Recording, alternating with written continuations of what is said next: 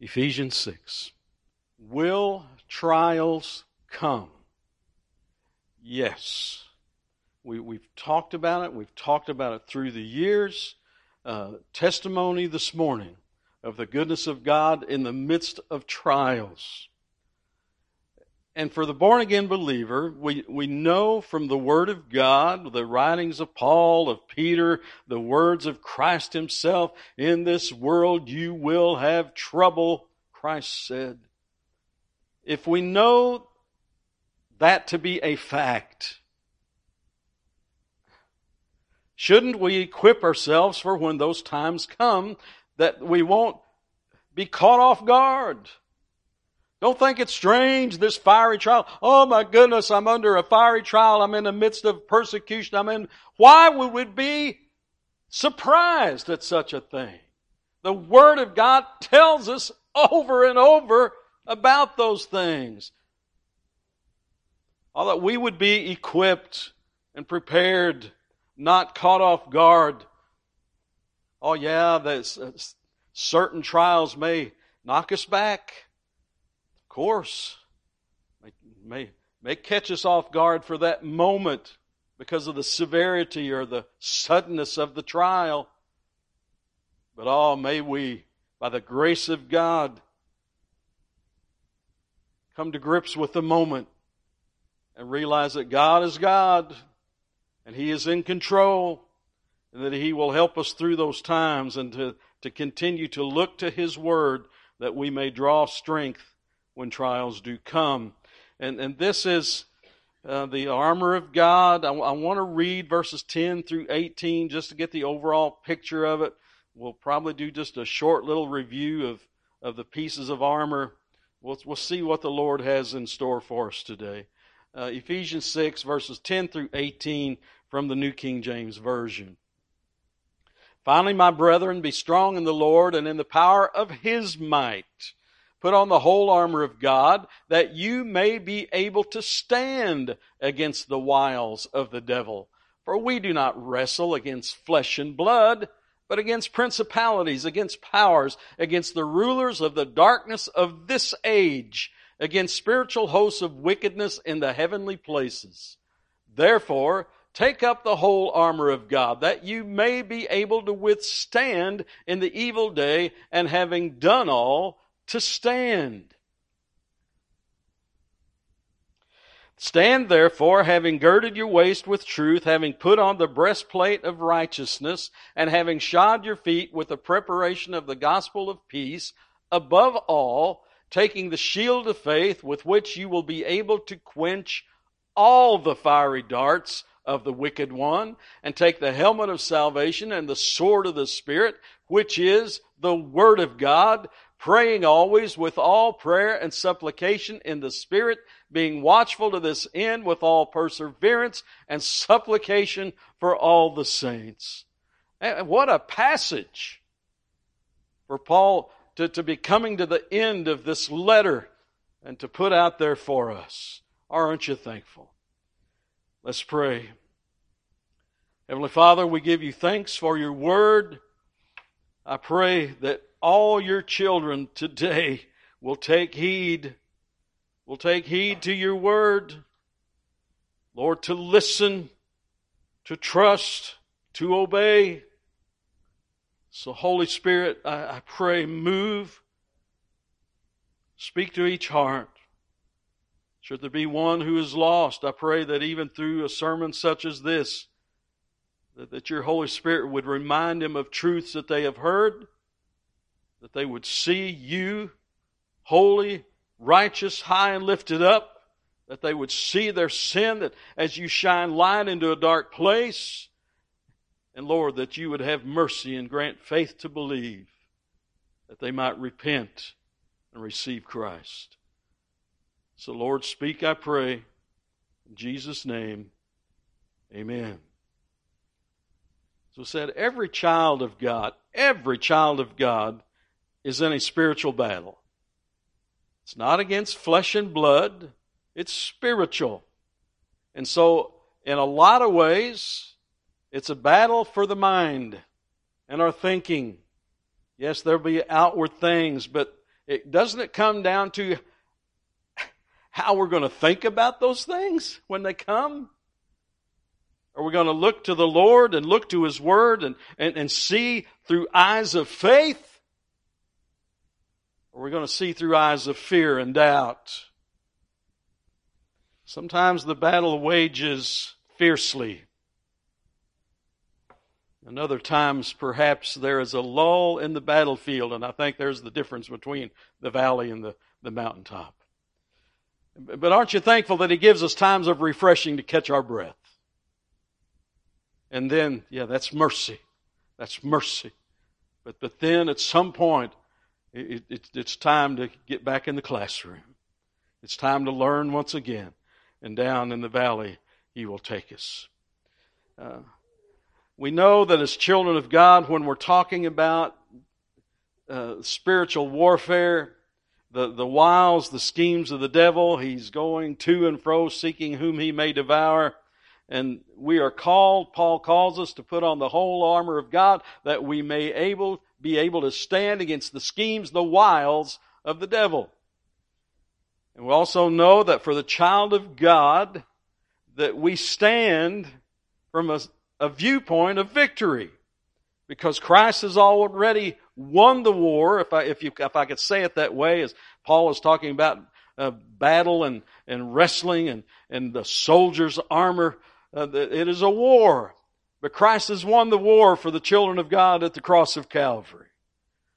And so we, we can stand from that viewpoint because Christ has already triumphed over the enemy. And even though the war was won, our victorious position was secured, held. All that, that First Peter, I love those from those, those verses in, in First Peter that, that we're secure, that our redemption, our being delivered from the power of darkness and being conveyed into the kingdom of the Son of His love, all of that is true and real and, and is there that we can hold on to. But in this life, battles will happen. Wrestling matches. That's what Paul is talking about. And ju- just a brief overall of the armor. I, I think I might have done this a couple of weeks ago. But to put on the belt of truth is to be prepared, to be watchful, to be in a state of readiness, to have our loins girded for battle. That in, in soldier talk back in that day, they would be ready at a moment's notice with that belt, that they could take that big robe and stuff it down in there that, so they could run and they could go and, and get to the battle or get, get going wherever they needed to do. You either stand, you fight, you run. They would be ready. They would be ready. Put on the breastplate of righteousness, which deals with our holy living in light of the righteousness that has been imputed to us as children of God. How are we living? Are we desiring to live a righteous and holy life? Having shod your feet with the shoes of peace is to know that we are not only at peace with God through our Lord Jesus Christ, but, but we can also have the peace of God rule in our heart and our life daily while we're here. Put on the shield of faith. We preached a sermon probably about a month ago talking about faith. And the shield of faith is not only to know the gift of saving faith, but, but also to have the continual daily faith to trust that He who has promised is faithful, that Jesus Christ is the author and finisher of our faith, and to have total trust and confidence in Him in our daily walk. You know, we're not saved by By grace through faith just for when we die, but we're saved by grace through faith so we can live even while we're here. Because when does eternal life start? It doesn't start after we die. It started the moment of our salvation. To take the helmet of salvation is to live with that living hope that Peter talked about. To have an assurance of our salvation and in the inheritance that is reserved in heaven and being kept by the power of God. And the sword of the Spirit is to have the Word of God that we can call upon, which will cause the devil to flee. I guess it was two weeks ago we, we talked about this. We talked about the Greek word rhema that is found in Ephesians six seventeen, and take the helmet of salvation and the sword of the Spirit, which is the Word, the Rhema of God. Uh, uh, we, we talked about that, and that, that Rhema refers to a particular statement from the Word of God. If it was Logos, it would refer to the entirety of the Word of God.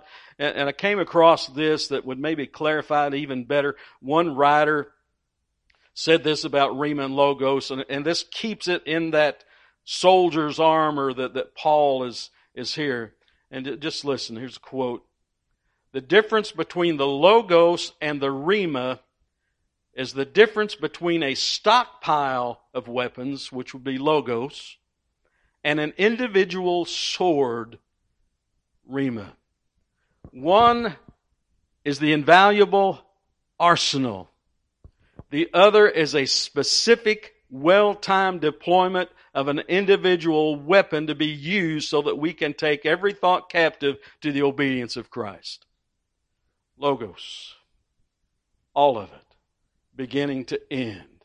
What is Paul asking us to do? To have a rhema, a particular word. And we talked about that uh, quite a bit, uh, uh, like I said, a couple weeks ago. To be ready with an answer of thus saith the Lord. No, devil, no, myself thinking. The voice of truth tells me a different story than what the lies of the world or the lies of Satan or, or my own self-concocted lies are telling me. Let the voice of truth speak. And we talked about it, to follow the example of Christ, because that's what Christ did. During the temptation, he had a particular word from God at every temptation of Christ. And so may we have a particular word, the sword that comes from the stockpile. And I pray, I can stand up here and say it. Doesn't mean a single one of us is going to do it. But I pray we will. I pray I will. Would you do it? Would, would, would you... Would you take the stockpile of the Logos, the Word of God, and prepare yourself for the... You know your battles. And I got a pretty good feeling you know, because of a repetition of sin or weakness that you may have, you already know at some point what you're going to probably face. And doesn't it just make sense to take from the stockpile versus to combat that with the sword, the rhema of the Word of God. That's all I'm going to say about that. Let, let's get into verse eighteen today. And take the helmet of salvation and the sword of the Spirit, which is the Word of God, praying always with all prayer and supplication in the Spirit, being watchful to this end with all perseverance and supplication for all the saints. Now, Here, here Paul is talking about prayer. And it's not necessarily talking about prayer as a weapon. Uh, he, he's, he's not saying that in addition to the armor, add prayer. Prayer is woven into and through the armor. We're to put on the armor and be engaged in prayer at each moment in every piece of the armor. You know, we, we sing from time to time, Uh, the old hymn, Stand Up, Stand Up for Jesus. Verse three, I believe, is the one. Could you put that up for me? Verse three from Stand Up, Stand Up. I don't know, can we sing it? Stand up, stand up for Jesus. Stand in His strength alone. The arm of flesh will fail you. Ye dare not trust your own. Put on the gospel armor, each piece put on with prayer. Where duty calls or danger, be never wanting there. That's great lyric right there, isn't it? The arm of flesh will fail us every time, every time, every time when we look to our own strength and not His strength, when we're looking to our thoughts that are bouncing around in our head instead of going to the Logos, the Word of God, and picking out a particular verse that we can attack. And we, we don't have to attack with it. We, do, we just stand on it. We stand on the Word. Put on the gospel armor, each piece put on with prayer. And I believe that's what Paul is saying there when he says, uh, which is the Word of God, praying always, always, always with all prayer and supplication. So, prayer. What is prayer to you? Just, just in your own thoughts as you're just sitting there, what's your definition? What is prayer? Should be conversation with God. The, some people have, and I pray no child of God would have this, but a lot of people think that that that prayer is just that Aladdin's lamp that, that we just rub and get what we ask for. But it's conversation with God. And I believe first and foremost in that conversation is that we would acknowledge God for who He is. In Jesus' pattern for prayer, let's turn to Matthew six, verses nine through thirteen. And as we read this, I want you to consider the first three aspects of the Lord's Prayer all have to do with God. This is, this is an example. This is a pattern. Matthew six, nine through thirteen. In this manner, therefore, pray. Our Father in heaven, hallowed be your name. Your kingdom come, your will be done on earth as it is in heaven. Give us this day our daily bread, and forgive us our debts as we forgive our debtors. And do not lead us into temptation, but deliver us from the evil one. For yours is the kingdom and the power and the glory forever. Amen. First and foremost, acknowledging God, our Father, saying, your name is hallowed, your kingdom come, your will be done. All three bringing us before God the Father, affirming His sovereignty, His righteousness, and His majesty.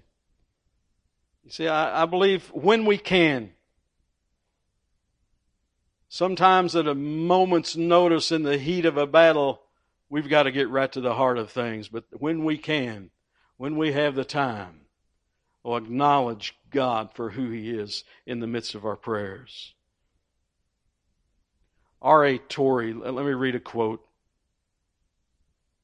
He said this, "We should never utter one syllable of prayer, either in public or in private, until we are definitely conscious, conscious that we have come into the presence of God and are actually praying to Him."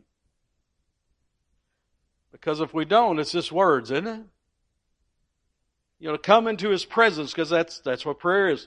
Communing, coming before His presence to, to seek Him, to pray, to converse, to find help in time of need. I believe that Jesus is intentionally teaching that we must first begin our prayers in recognition of the absolute glory of God and to know that this is one true God, this one true God is our Father. As we take the Word of God, as we go to it as our sword and as our source of strength and for our help and to find the particular sword, the, the rhema that we need to help when trials and tribulations come, Uh, that we would never waver in unbelief at any promise of God. And, and in talking of prayer, uh, a short little quote from John Piper as he's talking about prayer and what it's like. And, and this goes well in considering the armor of God and Paul's thoughts of the soldier. Piper said this, "Prayer is like a walkie-talkie connecting the general's headquarters with the frontline artillery and the field hospital." And again, this, this is just taking and putting it into the same soldier realm that Paul was talking about.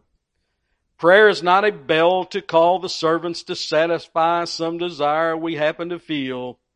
Prayer is a battlefield transmitter for staying in touch with the general. So that goes back to what I said earlier. What is prayer? Well, just ring your little bell. Okay, servants, come bring me what I just asked for.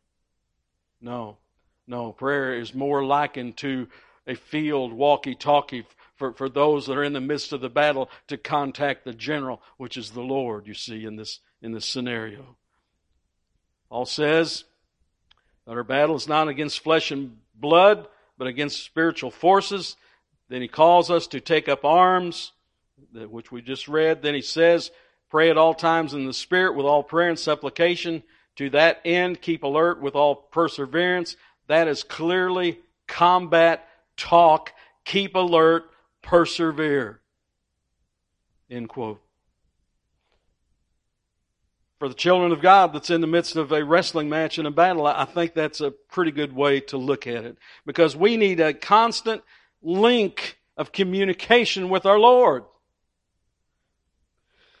Verse eighteen begins uh, in that Ephesians six, praying always. Praying always. Because it's not a matter of if we should pray, it, it, it's or, or should we pray. It's pray. It's pray. And pray always. Psalms fifty-five seventeen. Let me just read it. Evening and morning and at noon I will pray and cry aloud, and He shall hear my voice. Also that, that short little three-word passage that's found in First Thessalonians five seventeen. Now there, there's one that you can commit to memory. Pray without ceasing. And, and and I don't think that the apostle is suggesting that we spend all our time all day long on our knees with our face on the floor before God. But, but rather, I believe he is suggesting that we should always be in the spirit of prayer, to, to an attitude of prayer, that we would continually have a heart that is receptive to the Spirit and His guidance, to walk in the Spirit, to live according to the Spirit, to, to have our attention to the Spirit of God as He's directing us daily throughout our lives, so that at any moment's notice we are constantly in contact, even as we're working, even as we're at leisure, whatever it may be. A continual prayer is an attitude of the heart, an attitude of constant devotion, of having our minds fixed on things above and not the things of the world. And I take that from Colossians three. Colossians three. Colossians three, verses one and two. If then you were raised with Christ, seek those things which are above, where Christ is, sitting at the right hand of God. Set your mind on things above, not on things on the earth. And again, let me read a quote. This is John Wesley, and he wrote this of the person who experiences this kind of attitude of prayer. He says this, quote, "His heart is ever lifted up to God, at all times and in all places. In this he is never hindered, much less interrupted, by any person or thing. In leisure, business, or conversation, his heart is ever with the Lord. Whether he lay down or rise up, God is in all his thoughts. He walks with God continually, having the loving eye of his mind fixed on Him, and everywhere seeing Him." That's a good quote. Keeping our spiritual eyes fixed on Him, set our mind on things above, and and and perhaps you're sitting there going, "But preacher, it's hard." It's a fight. It's a wrestling match. Yes, it's a battle, and it may become intense. But we know Jesus said this in, in Luke eighteen, verse one. It, Jesus was trying to encourage his disciples when he said to them in Luke eighteen one, "Then he spoke a parable to them that men always ought to pray and not lose heart." Pray and not lose heart. You know, if you if you take it in the in the King James, I didn't put the King James there, but it's it's it's either pray or faint. Uh, the King James Version says that men ought always to pray and not to faint, not to grow weary. praying always with all prayer and supplication.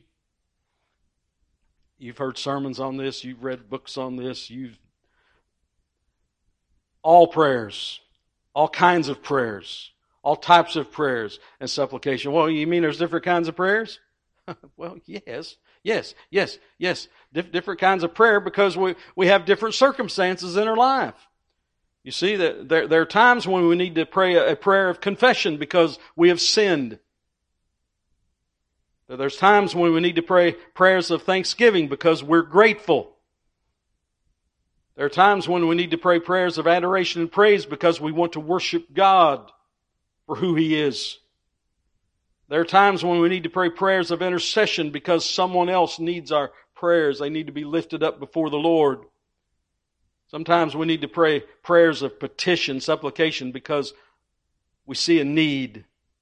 Or perhaps we ourselves have a need in our lives and we're just coming before the Lord. Types of prayer. For perhaps there's the little acrostic. And uh, I thought I had a slide that had this on it, but I couldn't find it. That, that's Acts, A C T S. Perhaps some of you have heard this. Uh, and to remember the different types of prayer. Acts, A C T S. Adoration. Confession. Thanksgiving. And supplication. And we need to consider the roles of all these types of prayers because so often we get stuck, or perhaps I do too, get stuck in petition mode. Always asking, always asking, always asking. No adoration, perhaps lacking in confession. May we remember all aspects, all prayers, all kinds of prayer. Uh, Paul wrote of many great things about prayer, and, and a verse that, that came to my mind in the midst of this, Philippians four, and as, uh, verse six and seven. Philippians four, six and seven, you know this. Be anxious for nothing, but in everything by prayer and supplication. See, there's those words again. Be anxious for nothing, but in everything by prayer and supplication, with thanksgiving, let your requests be made known to God, and here's what will happen. And the peace of God, which surpasses all understanding, will guard your hearts and minds through Christ Jesus. Be anxious for nothing. Don't worry. God's got it. In His timing and in His way, He's going to bring you through in some form or fashion. Praying always with all prayer and supplication in the Spirit. We are to pray in the Spirit. Well, well, here, here. Who resides within the child of God? It's the Spirit, Spirit of God. Those who are yet lost and undone, is there any Spirit of God in there? No. So when someone lost says that they're praying for you, they're praying, what's that mean? Well, they're not praying in the Spirit. They can't pray in the Spirit. They don't have the Spirit. Only the child of God can pray in the Spirit, and, and, and there's more to that, that, that we should pray according to the will of God. That, that we would pray that God's will be done. Let's go to Romans eight. Let's go to verses twenty-six and twenty-seven. And I'm thankful for these verses because You know, a little over a month ago, I was so sick I couldn't keep my mind focused enough to pray, to do nothing. And I'm so thankful that the Holy Spirit prays for me. Romans eight, twenty-six and twenty-seven. Likewise, the Spirit also helps in our weaknesses. For we do not know what we should pray as we should. But the Spirit Himself make, makes intercession for us with groanings too deep for words. Now He who searches the heart, that's the Lord. Now He, Him who searches the heart, knows what the mind of the Spirit is, because He intercedes for the saints according to the will of God. And that's, we should pray the will of God. Continually pray the will of God. Led by the Spirit to, to walk according to the Spirit. Praying always with all prayer and supplication in the Spirit, being watchful to this end with all perseverance. Perseverance. That, that word is to be devoted to, constantly, steadfastly attentive to, and, and to give to unremittingly, to continue all the time, to persevere and not faint. Uh, Colossians four two. Continue earnestly in prayer, being vigilant in it with thanksgiving. Earnestly in prayer. I got a bunch of verses, because we have illustrations in the Word of God, and we're going to take it from the book of Luke of perseverance. And, and you, you, most of you, well, some of you know what I'm getting ready to read. Let's go to Luke eighteen, verses one through eight. Perhaps it's been a while since you've read these passages, and we're going to have another rather lengthy passage in a few moments. Luke, let's go into verse or chapter eighteen, and again, we're talking about persistence. Being steadfast in prayer and seeking help. Uh, first eight verses, Luke eighteen. Then he, then Jesus, spoke a parable to them that men always ought to pray and not lose heart. And, and again, that's going back to what we've, what, what we said, what we've read. Not lose heart, saying, there was in a certain city a judge who did not fear God nor regard man. So this is an unjust judge, isn't it? Now, there was a widow in that city, and she came to him saying, get justice for me from my adversary. And he would not for a while. But afterward he said within himself, though I do not fear God nor regard man, yet because this widow troubles me, I will avenge her, lest by her continual coming she weary me. Then the Lord said, hear what the unjust judge said. And shall God not avenge his own elect who cry out day and night to him, though he bears long with them? I tell you that he will avenge them speedily. Nevertheless, when the Son of Man comes, will he really find faith on the earth? Here's the one that kept coming, an unjust judge, uh, uh, coming and begging and begging and begging. And finally the unjust judge says, because of her persistence and her coming, I want her to leave me alone, and so he, he's going to take care of the problem. And I believe what, what the Lord is saying is if an unjust judge will give something to a persistent lady, what do you think a just God will give to his own children if he persists? Persistent. Persistent in prayer. Let's back up into Luke eleventh chapter. Luke eleventh chapter. This is the this is the, the account of the guy that's coming in the middle of the night banging on the door. Uh, Luke eleven, verses five through thirteen.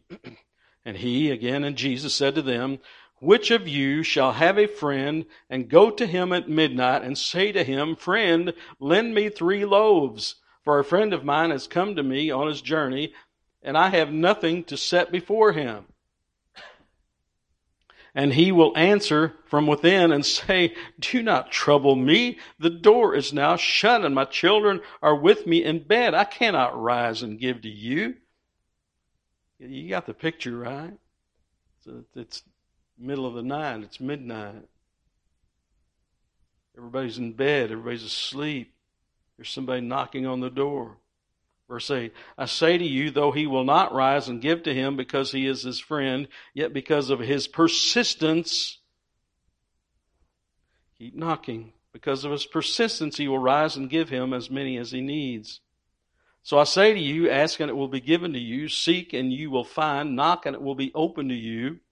For everyone who asks receives, and he who seeks finds, and to him who knocks it will be opened.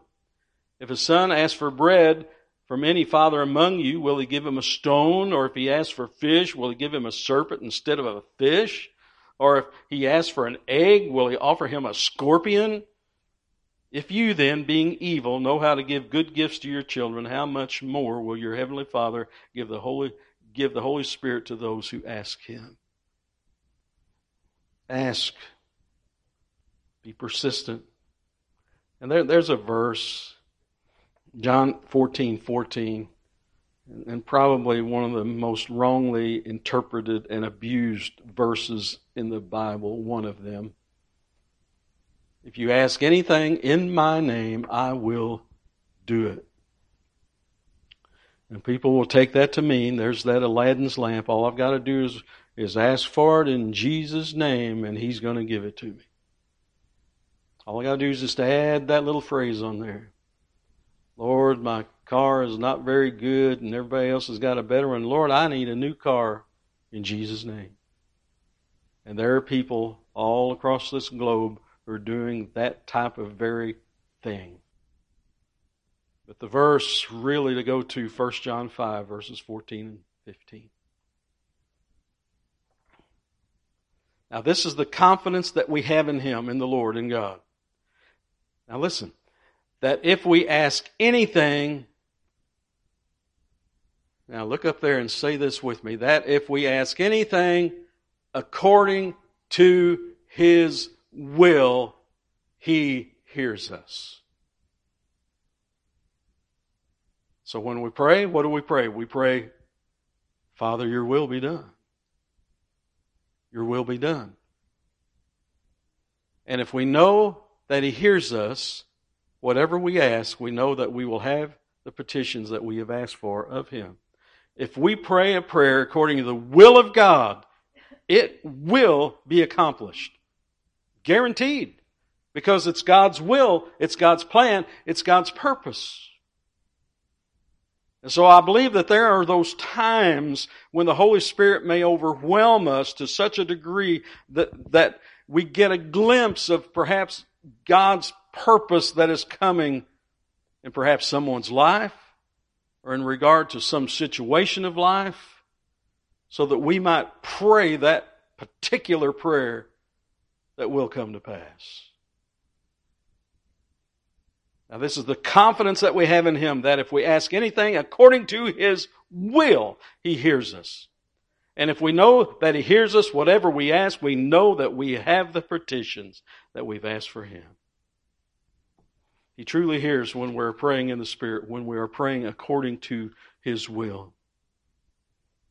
And, and then uh, uh, just another part of, of that uh, verse eighteen in Ephesians six, the very last part. It says, praying always with all prayer and supplication in the Spirit, being watchful to this end with all perseverance and supplication for the saints. Paul kind of ends that little note of saying, pray for the saints, pray for one another. I want to go into the Old Testament, into First Samuel, just, just to pull out uh, three verses here and talking about praying for one another, praying for the saints. First Samuel chapter twelve. Verses twenty-two through twenty-four, I put twenty-five up there. I'm not sure what twenty-five says, but we'll see.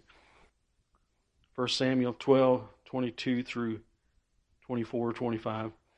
For the Lord will not forsake His people. Now, let me pause there. Is that true? Yes. That's, that's true. That's still true.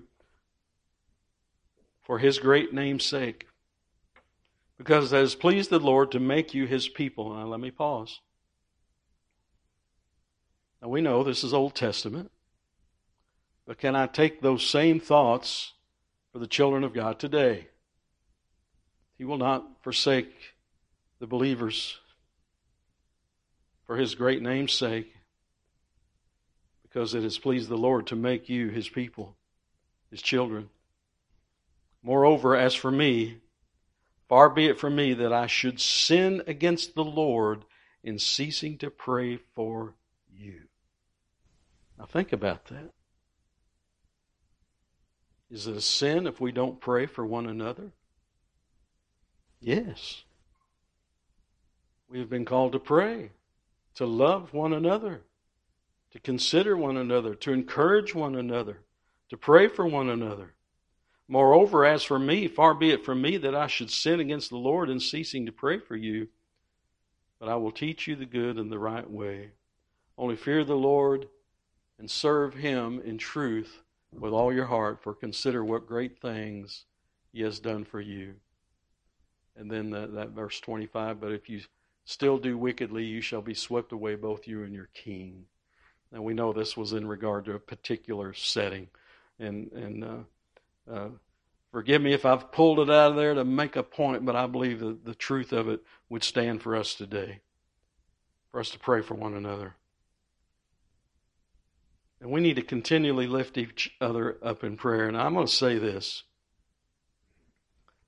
I believe that we should pray, and, and I've in in my number of years that I've walked on this earth, I've come to understand this, and it's taken a while for the Lord to get that through my thick skull. But I believe that we should pray specific prayers for specific people concerning specific needs. And and I know, I know, Lord, be with all the prayer requests. Yeah, we can do that. Or we could say, Lord, be with Mary Wiltmerger. She's going through a tough time. And specifically pray, you see. John MacArthur, let me read what he said.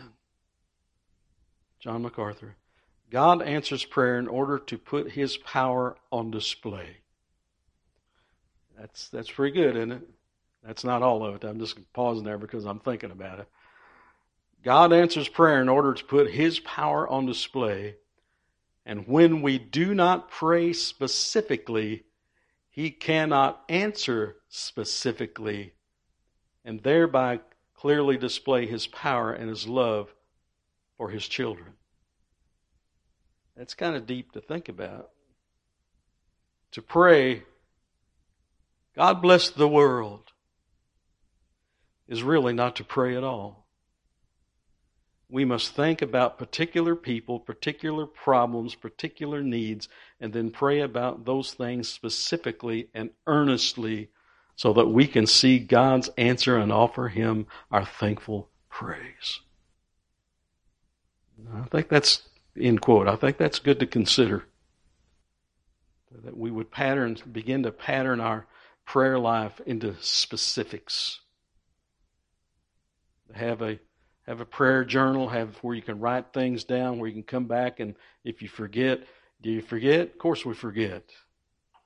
That's why I encourage you to have a, a tablet or have something and, and a pencil or a pen, and you can write things down so that so that you won't forget, so that you'd be able to remember all of the requests for prayer and to bring them before the Lord specifically so that we might see God answer specifically. And give him thanks. Let, let me ask, do you believe God answers prayer? I think it's almost like there are times when we're surprised when he does. Oh, we, we pray and we pray and we pray. Oh, what? What? What? That, that happened? He. And just thinking about that, I want us to go in the book of Acts, chapter twelve. And this is a rather lengthy thing to read. I understand that.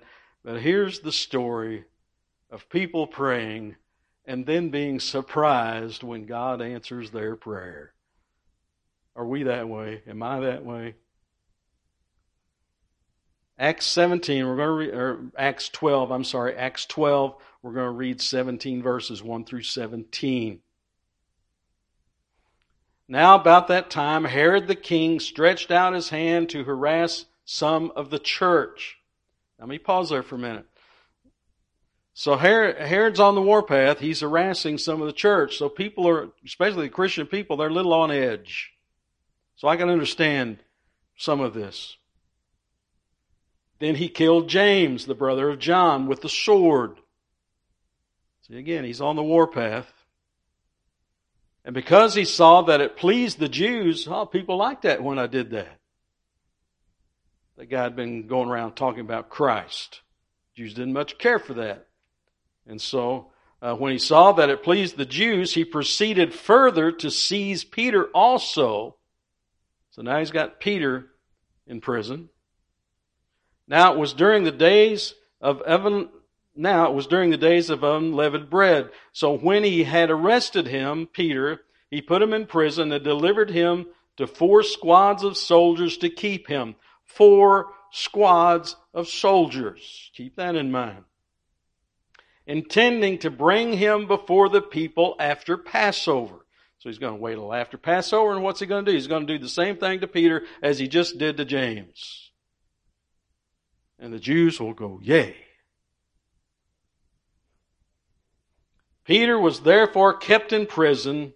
Now listen, now listen. But constant prayer was offered to God for him by the church. So here's a, a group of people praying specifically for Peter. And, and I believe, again, we don't we don't know, and this is just me, this is this is me. I, I believe, wouldn't it just make sense? They're praying, Lord, save his life. Lord, don't don't let what happened to, to, to, to James happen to Peter. Lord, save his life, spare his life. Lord, Lord, help him that he could get delivered from prison. But wouldn't that be a logical thing that they would be praying? Verse six, and when Herod was about to bring him out, it's time, it's time. The next morning, Peter's coming out. And when Herod was about to, excuse me, to bring him out that night, Peter was sleeping, bound with two chains between two soldiers, and the guards before the door were keeping the prison. Now behold, an angel of the Lord stood by him, and a light shone in the prison. And he struck Peter on the side and raised him up, saying, Arise quickly. And his chains fell off his hands. Now see, now I'm getting that the lyrics to the song. My chains fell off. Verse eight. Then the angel of the Lord said to him, said to Peter, Gird yourself. Use that belt. Gird yourself and tie on your sandals. We're getting out of here. That's what he's saying. Gird yourself and tie on your sandals. And so he did. And he said to him, Put on your garment and follow me. And so he went out and followed him and did not know that what was done by the angel was real, but thought he was seeing a vision. Peter's in a fog, it seems like. And that's what's going on here. When they were past the first and the second guard post, they came to the... Now think about this. These guards aren't all asleep. They're passing by unseen. Is this a miracle of God? Oh, yes, it is. They're passing by unseen. These guards are there. They're keeping watch. I don't know what they were seeing or not seeing or how. It's a miracle of God. When they when they were past the first and second guard posts, they came to the iron gate that leads to the city, which opened to them of its own accord. They come to the iron gate. Yeah, there it's open. Of its own accord. And we know it's the power of God, don't we? And they went out and went down one street, and immediately the angel departed from him. And when Peter had come to himself, he said, Now I know for certain that the Lord was the Lord has sent his angel and has delivered me from the hand of Herod and from all the expectation of the Jewish people. So when he had considered this, here he's there and he's come to himself. Well, let, let, let's go to the house. Let's go to the house where I know the people were meeting. Let, let's go. So when he had considered this, he came to the house of Mary, the mother of John, whose surname was Mark, John Mark, where many were gathered together praying. So they're there praying yet. See, this wasn't a one-time prayer. They're continually praying. And as Peter knocked at the door of the gate, a girl named Rhoda came to answer. And when she recognized Peter's voice, so he was familiar to this group, very familiar to this group, knowing, being able to recognize someone's voice. You're, you're familiar with them, aren't you? When she recognized Peter's voice, because of her gladness, she, she did not open the gate. It's Peter. I got to go tell everybody. And she didn't let him in. When she recognized Peter's voice, because of her gladness, she did not open the gate, but ran in and announced that Peter stood before the gate. Now, everybody cheers. Yay! The Lord has answered. No, that's not what happened. You know what happened. Verse fifteen, but they said to her, You are beside yourself. Yet she kept insisting that it was so. So they said, It is his angel. Now Peter continued knocking. It, it, this, can you get the picture? And he's still outside. He's knocking because he, remember, Herod's on the warpath. He doesn't know, you know, he came to his mind. When is these soldiers going to come to their mind? When are they going to start looking for where, where Peter went? And perhaps he's looking around beside him, waiting to hear soldiers coming. So yeah, he's knocking. Now Peter continued knocking, and when they opened the door and saw him, they were astonished. But motioning to them with his hand to keep silent. And again, I believe this part is, well, let's get inside. Don't, don't cause a big stir. Don't cause a big ruckus that people can hear. And because Herod's on the warpath, let's get inside. I, th- I think that's probably... I believe that's what that would be an indication of. But motioning for them with his hand, keep quiet, he declared to him how the Lord had brought him out of the prison. And he said, go tell these things to James and to the brethren. And he departed and went to another place. So here's a group of people praying, and were astonished and amazed when the prayer was answered. I want us to pray with confidence that God answers prayer. To pray expecting. To pray believing. To pray without doubting. Because I, I know this. And, and, and bring it all back to what we said earlier. That, well, we pray in the Spirit. That we pray according to the will of God. That we pray His hand to move. But I do know this. That God delights in the prayers of His children. Amen. He does. He delights in the prayers of His children. Proverbs fifteen eight. The sacrifice of the wicked is an abomination to the Lord, but the prayer of the upright is His delight. God delights in the prayers of His children. We get that scene, you know, I've read from Revelation five quite a lot, but I'm just going to take that verse eight. Where John is describing this scene, Revelation five eight. Now when he had taken the scroll, the four living creatures and the twenty-four elders fell down before the Lamb, each having a harp and golden bowls full of incense, which is what?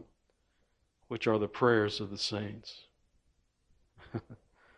Consider that the God of the universe delights in our prayers, and to Him they are a sweet aroma. They are as a golden bowl of incense. When we bow before the Father in earnest prayer, He delights. Now, doesn't that make you want to pray? That the Father would delight in our prayers? I, I hope it. I hope it does. So let's pray. And I know after the sermon, you're going to be really critiquing my prayer about right now, aren't you? Our Father in heaven, hallowed be your name. For you are great and greatly be, to be praised. There is none above you. There is none beside you. There is none like you. For you are God alone. Lord of all, Creator of all things, and before you we bow and just pray for help. Teach us to pray as we should. Teach me, Lord. Help me to learn. Help me to be in your word and, and listening with spiritual ears. Help me to see the example of, of so many of the Apostle Paul's great prayers. And, and even Paul, when he, when he said, be, imitate me. And so in so many aspects, and particularly in Paul's prayers, Lord, help me to have a prayer life such as Paul. Father, I just ask that you would help us all. Help us all to learn what it is to be constant and consistent in prayer. That throughout our daily routines of life, those things that are of necessity that we must take care of, that even in those things, that everything that we would say and do would be to your honor and to your glory, and that you would interrupt from time to time, that we might see you in your glory and give you thanks and praise. And Lord, just overwhelm me and overwhelm us from time to time with thoughts of others that we should be praying about, and perhaps specifically at a specific moment, and that moment when you place them on our mind. That we could take at least a small moment to pray and to lift them up specifically.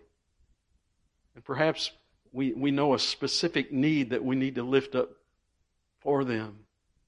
So Lord, help us to pray in such a way that, that you could answer and receive glory as you would accomplish your will upon the earth. Father, I pray that you just reveal yourself to everyone that's under the hearing of this message today. Open their eyes to see truth. And help us to look to you and to trust you as we should. It's in Christ's name I pray. Amen. Amen.